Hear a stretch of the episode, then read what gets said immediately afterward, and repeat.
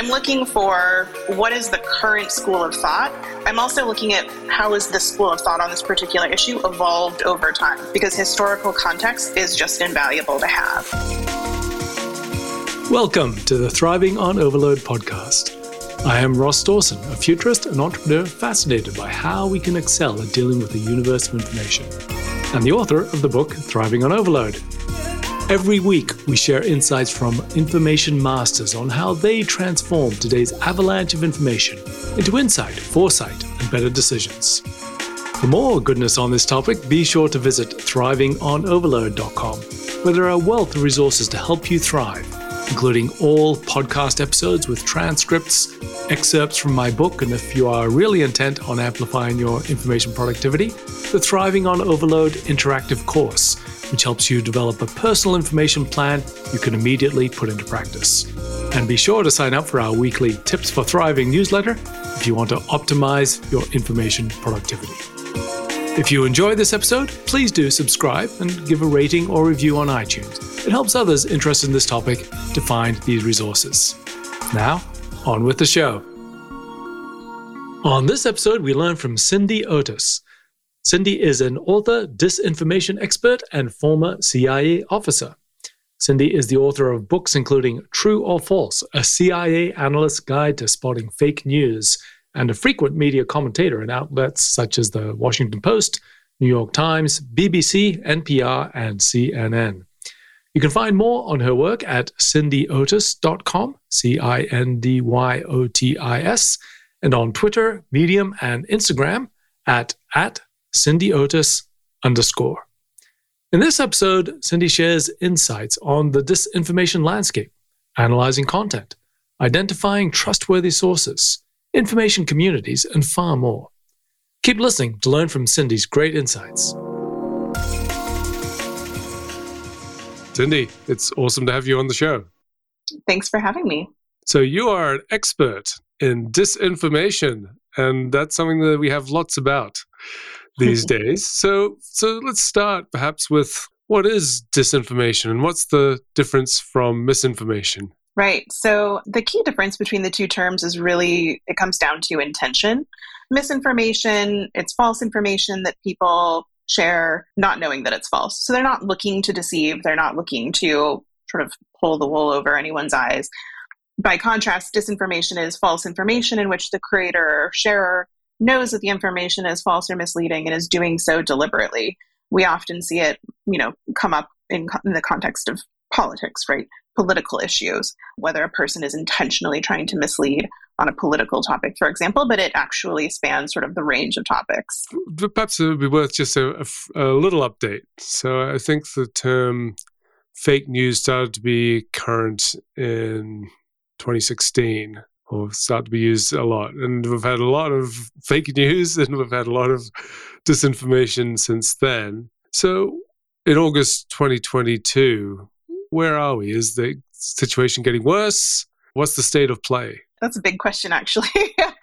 I think that the information environment is increasingly complex. I think it's increasingly busy and hard to untangle what we're seeing, why we're seeing it, how we're seeing it, and who's behind it.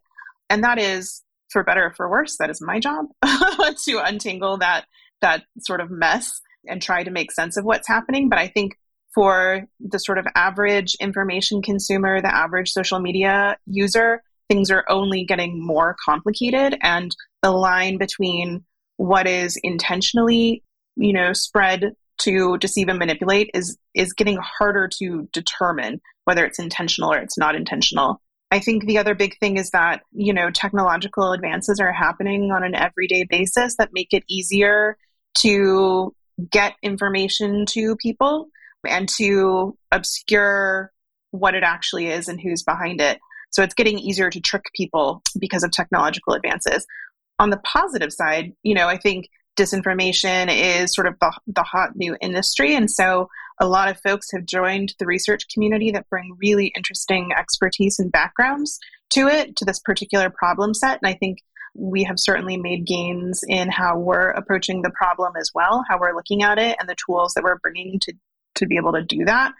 But as somebody with a national security background myself, I think what worries me the most is how advanced our adversaries are getting in creating and disseminating disinformation. So, you are the author of True or False, the CIA's Analyst's Guide to Spotting Fake News. And before we dig into that, I'd actually like to raise a bit of a philosophical point around telling the difference between true and false. Is there absolute truth? Uh, or how can we unpick differences of opinion as to what, what is true? Yeah, you know, it's a great question and um, certainly something I struggle with on a daily basis. Despite the title of my book, I'm actually less interested in sort of nitpicking over what is true and what is false, but more helping folks understand how do you make sense of the information you're seeing how do you sort of unpack who or what is behind it and how it got into your feed?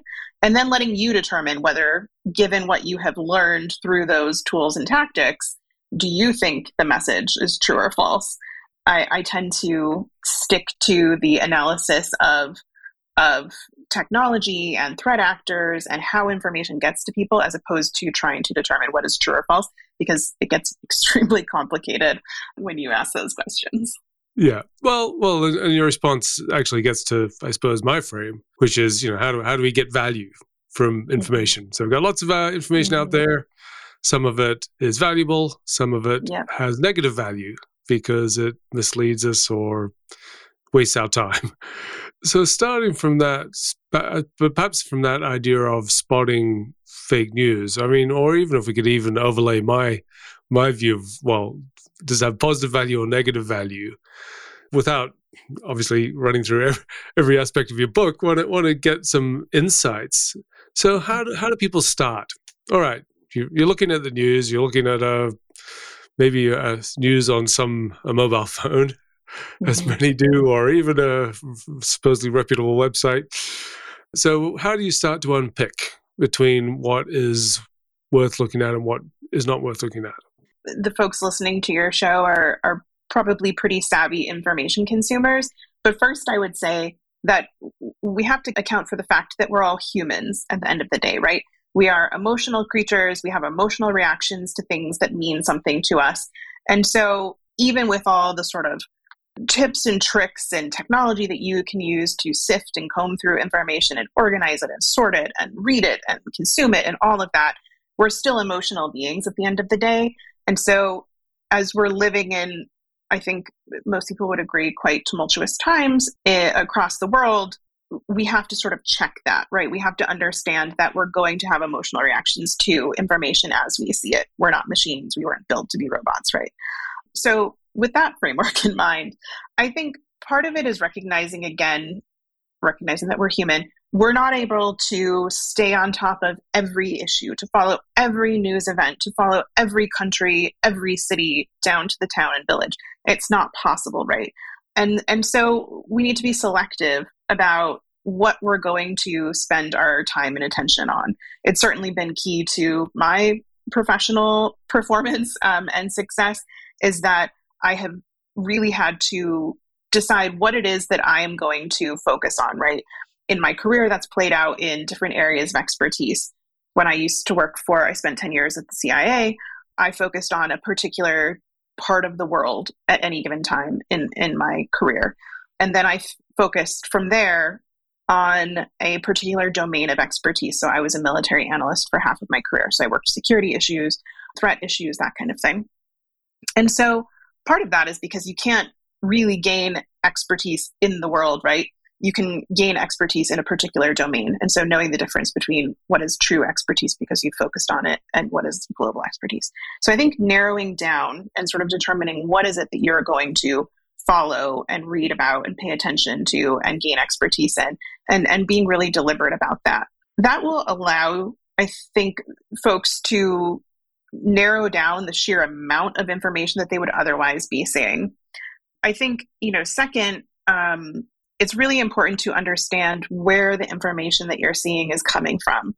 Um, social media platforms, you know, for better or for worse, at least in the United States, the vast majority of Americans get their news and information from social media.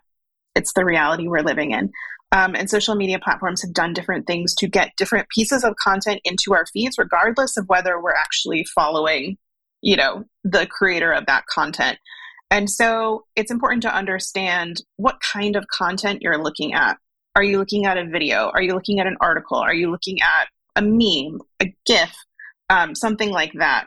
Um, and then dig into a little bit who is it coming from? Is it an account you recognize? Is it an expert where you can actually verify their expertise? Does anyone else say that they're an expert besides the person claiming to be the expert, right? What have they written? Where have they studied and that sort of thing? And that's a way of crafting a, a list of sources of information that are on the relatively trustworthy side, right? Which I think is sort of the next important step. That was a lot I just threw at you.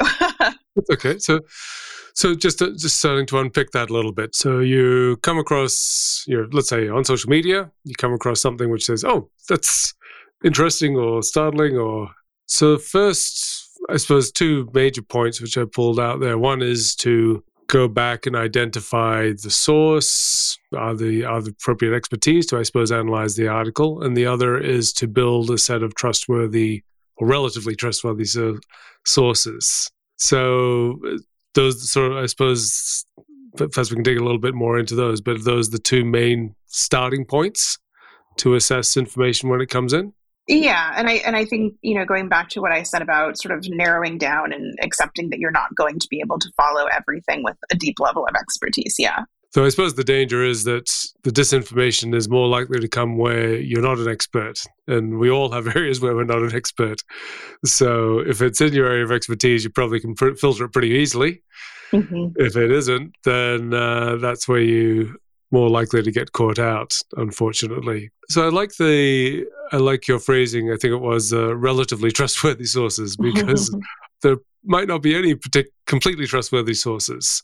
So let's say you've got what's you believe is a trustworthy source, and something comes along which you think, "Wow, really?" so how do you respond to that? Yeah, I mean, uh, one of one of the things that scares me the most is when I get um, comments from people who are like, you know, I don't believe anything unless you've, you know, posted it yourself or you've verified it. And I'm like, oh my God, I, you know, I am not on social media all day. I am not re- reading all of the news all of the time. I'm not, I, I simply don't have the time. I'm one person, right? I think that's quite an unhealthy way of, or, or dangerous way, really, of, of looking at what a source list can do for you. You're still dealing with humans who make mistakes at the end of the day. You're dealing with news outlets that, you know, they have schedules, they're dealing with breaking news that changes, they're dealing with sources that they have to then verify themselves. There are all sorts of ways that they can get it wrong as well. And so I think that's important to recognize when you're sort of building that that list of somewhat trustworthy sources. In general, you know, I advise folks all the time that what you should be looking for in is this a source that I can trust is if it's a news outlet, is it a standards based news outlet, right? So do they have editors do they have fact checkers? Do they have a review process? Do they have, you know, style guides even that sort of influence how they end up talking about things like the trustworthiness of a source? All of that's really important to for for journalists to ensure that the quality of the reporting is the highest that it can be. But again, these are imperfect organizations run by imperfect people. So there are different ways that you should be looking at media outlets, right? media outlets who are closer, physically closer to the news that they're reporting. For example, there's an attack in a certain part of the country. Reporters who are on the ground are potentially going to have more accurate and up to date information than reporters who are getting it sort of second and third hand based in another part of the country, right? So there are things that you want to look at like that. I, I think it's important to look at individual sources of information that way as well. As I said, with great horror, I see those posts that say, you know, I only trust something um, if you, Cindy Otis, have posted about it or verified it. And the reality is, you know, I'm not an expert on everything. I'm not an expert on the world. I'm a person who has, you know, personal opinions, and I try to couch things that I share online with this is my opinion versus like, no, this is actually my area of expertise, right? And news outlets do the same as well. Reputable news outlets have a separate category for editorials, opinions, than they do, you know, current coverage. And that distinction is hugely, hugely important. With an individual source, you can dig into their background. You can look into, you know, where did they study? Where did they work? You can look at how long, uh, you know, a person worked at a location. I think for me, I just came up on my five year anniversary of, of leaving the intelligence community. And so when you come to me for information about, you know, our views on current national security events, my information is dated, right? I've been out for five years. Um, so I think it's important to really actually dig into that sort of deep of a level when you're building that list of potentially trusted sources of information. And, and I suppose another aspect is you don't necessarily either need to completely believe, believe or disbelieve something, mm-hmm. you can take it on and say, well, all right, I'll possibly for later for later verification.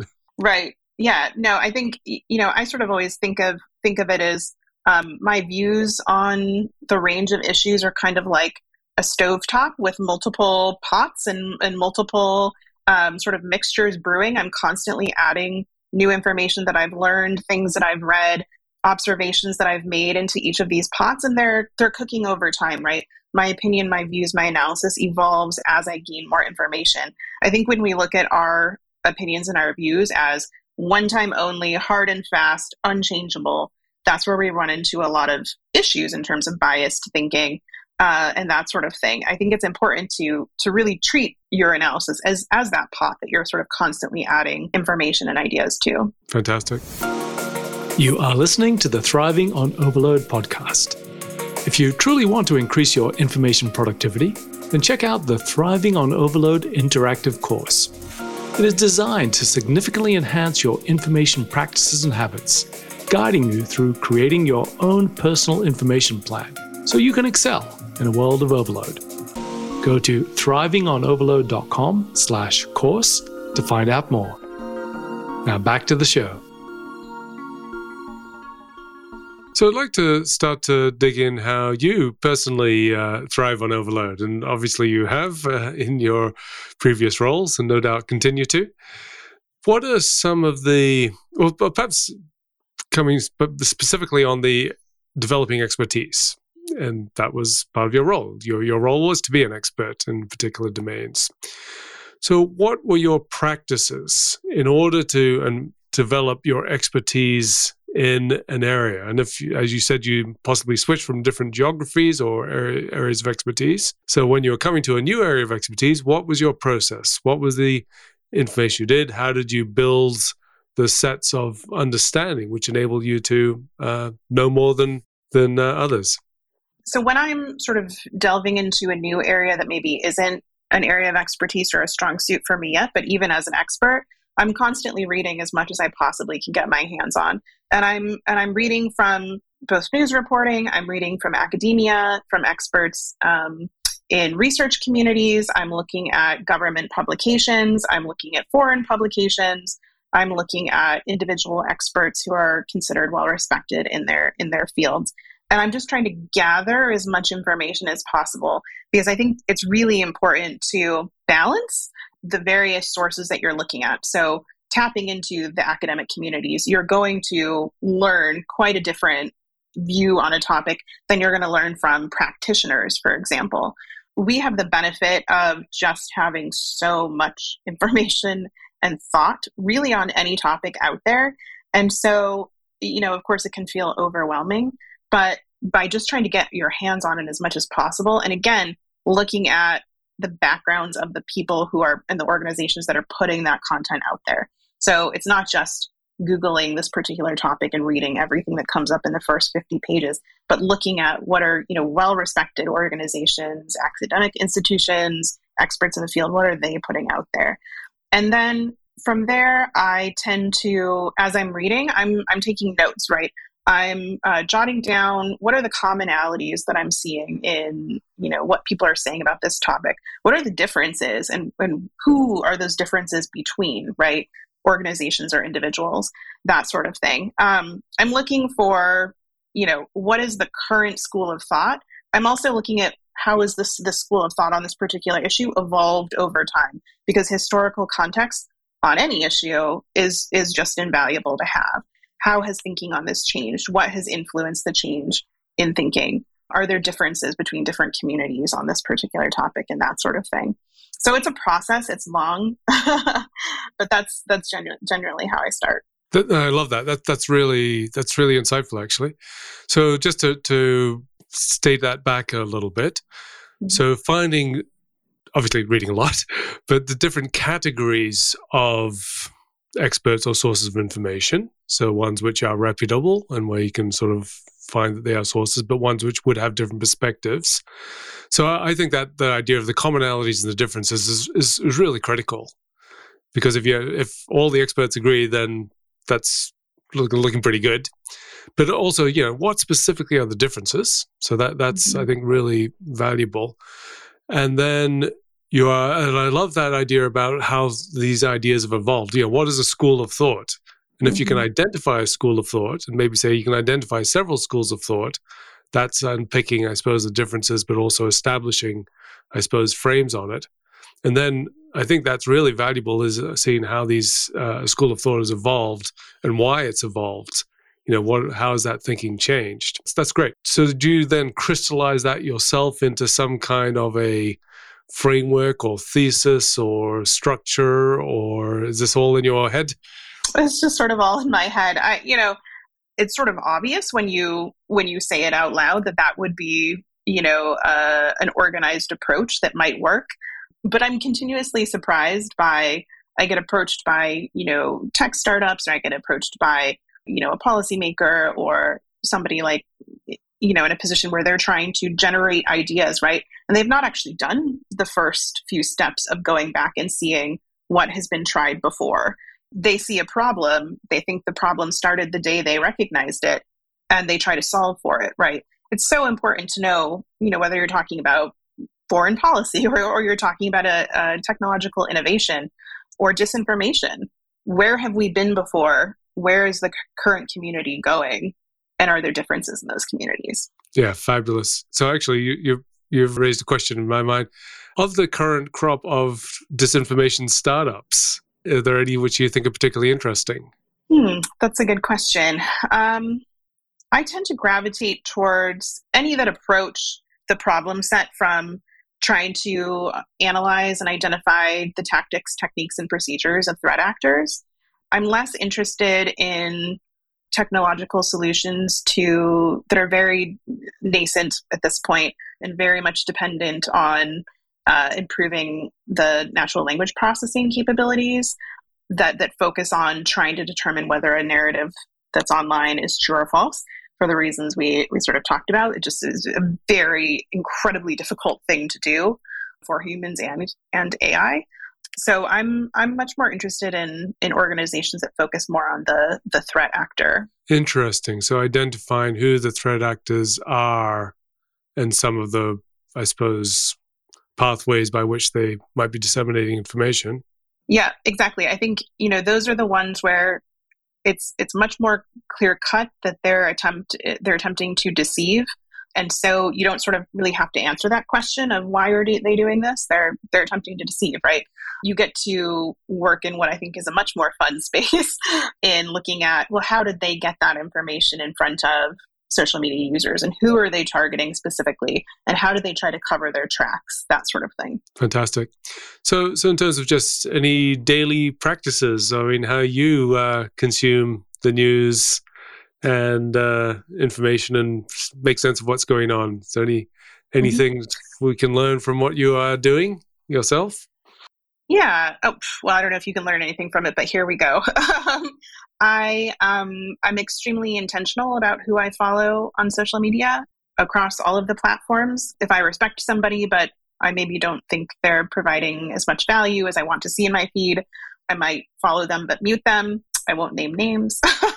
um, I read from certain publications, but I do read widely across the the spectrum um, when it comes to to political ideology.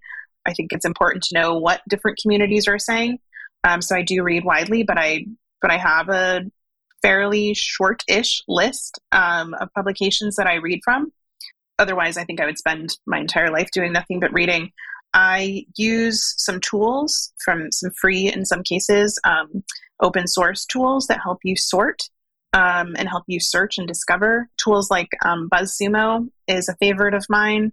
It's a way of seeing, you know, headlines and topics and seeing uh, engagement on those as well, uh, which is really important in my work. Um, I'm sort of constantly looking at, you know, when trying to understand impact of a particular disinformation campaign looking at you know how many eyeballs did this actually reach how many social media feeds did this actually show up in that can be really helpful in understanding that but it also is helpful just for for knowing what the headlines are right across a wide variety of sources. What other what other software tools do you use? Um, so buzzsumo is is one of my favorites. Um, i do a lot of um, network analysis so i'm looking at what accounts are linked to each other.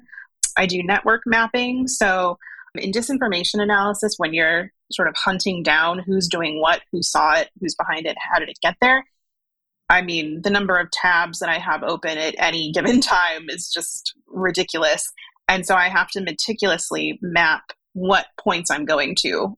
Am I checking a Facebook page? Was there anything in the Facebook page? Am I checking a, you know, a news site and gathering data from all of those sources? And so it can quickly become completely unwieldy and you don't necessarily know what you have found until you've found it. You just keep sort of digging further down into the rabbit hole. And so it's really important for me in my work to be documenting every step in an investigation so that I can retrace my steps later if I need to, um, or understand even where I need to go back to, right? When I determine that maybe I've gone off in the wrong direction and I need to get back to where I saw the initial information, right? So I do a lot of documentation, and that can look like anything from literally a, a Word document in an Excel spreadsheet where I'm, you know, dropping bits that I've gathered, or it can look, you know, a little more um, sophisticated, like using a tool like like Hunchly. Yeah, those are the basics. All right, fantastic. That's uh, that's great. There's, um, I think there's a, there is a, there is definitely plenty to learn from that. So, in terms of just rounding out, as you, as a analyst, as a expert, as a disinformation specialist. But but in terms of just helping all of us, you know, what what's your advice in a world of overload on how it is we can thrive? What, what are a few points or recommendations you can make to our audience? People really underestimate the emotional toll that overload can give us. I know I have at different points in my career not realized that I was overloaded and burned out until I was well into all of it. And it makes us really less able to actually handle the information we're looking at. It makes it more difficult to do critical thinking. It makes us, in my career field, it made me less able to do my job because I was so overloaded. And so it's important to to recognize the emotional toll that different kinds of content and uh, an overload in content can wreak on our on our brains and then implement things to help us overcome that. So I'm a huge proponent, and people are always surprised when I say this, uh, but I'm a huge proponent of taking breaks, of doing normal human things like putting your phone down and going for a walk. It's incredibly important. Um, as a former, you know, CIA military analyst, I dealt with a lot of disturbing content about um, conflicts that were happening in, in other countries. And um, you don't think that, you know, sitting in your computer in this safe town in the United States is that it's going to have such an impact on you, but it does because again, you're human, you have emotions, you're a person, you feel, right? And so it's important to be able to take those breaks, to have those moments of reset, to have those moments of stepping away from it all, getting fresh air, getting some vitamin D, talking to some friends. Um, I think having community is really important as well um, in your particular area, you know, your your area of expertise where you're working, or just as an average information consumer, it's important to have other people that you can talk to. I think people are probably surprised to know that if you actually visited CIA headquarters, you would see a lot of people walking together with a partner, a friend, colleague, with a coffee in their hand around the building. They're taking breaks. They're they're discussing complex ideas with a partner. They're unloading. You know, they're getting some mm. you know some uh, time to discuss how they're feeling with somebody who completely understands them, right? Uh, at least professionally. Those moments are hugely, hugely important and will make us better able to handle the information we're consuming on a daily basis and think about it in smart ways. Fantastic. that's been really insightful. I mean, you you are truly an expert uh, on the field, and uh, thank you so much for sharing your insights with our audience, Cindy. Thanks, Ross. Thank you for listening to the show. If you want more resources to help you thrive in a world of exponential information, go to thrivingonoverload.com, where you can find all podcast episodes, transcripts, show notes, excerpts from my book Thriving on Overload, the Thriving on Overload interactive course, and a trove of other useful content and resources, including a weekly Tips for Thriving newsletter to keep across it all. If you like this episode, please do help us be found by giving us a rating or review, and subscribe if you'd like to hear more. This is Ross Dawson. Thank you for listening. Have a wonderful day.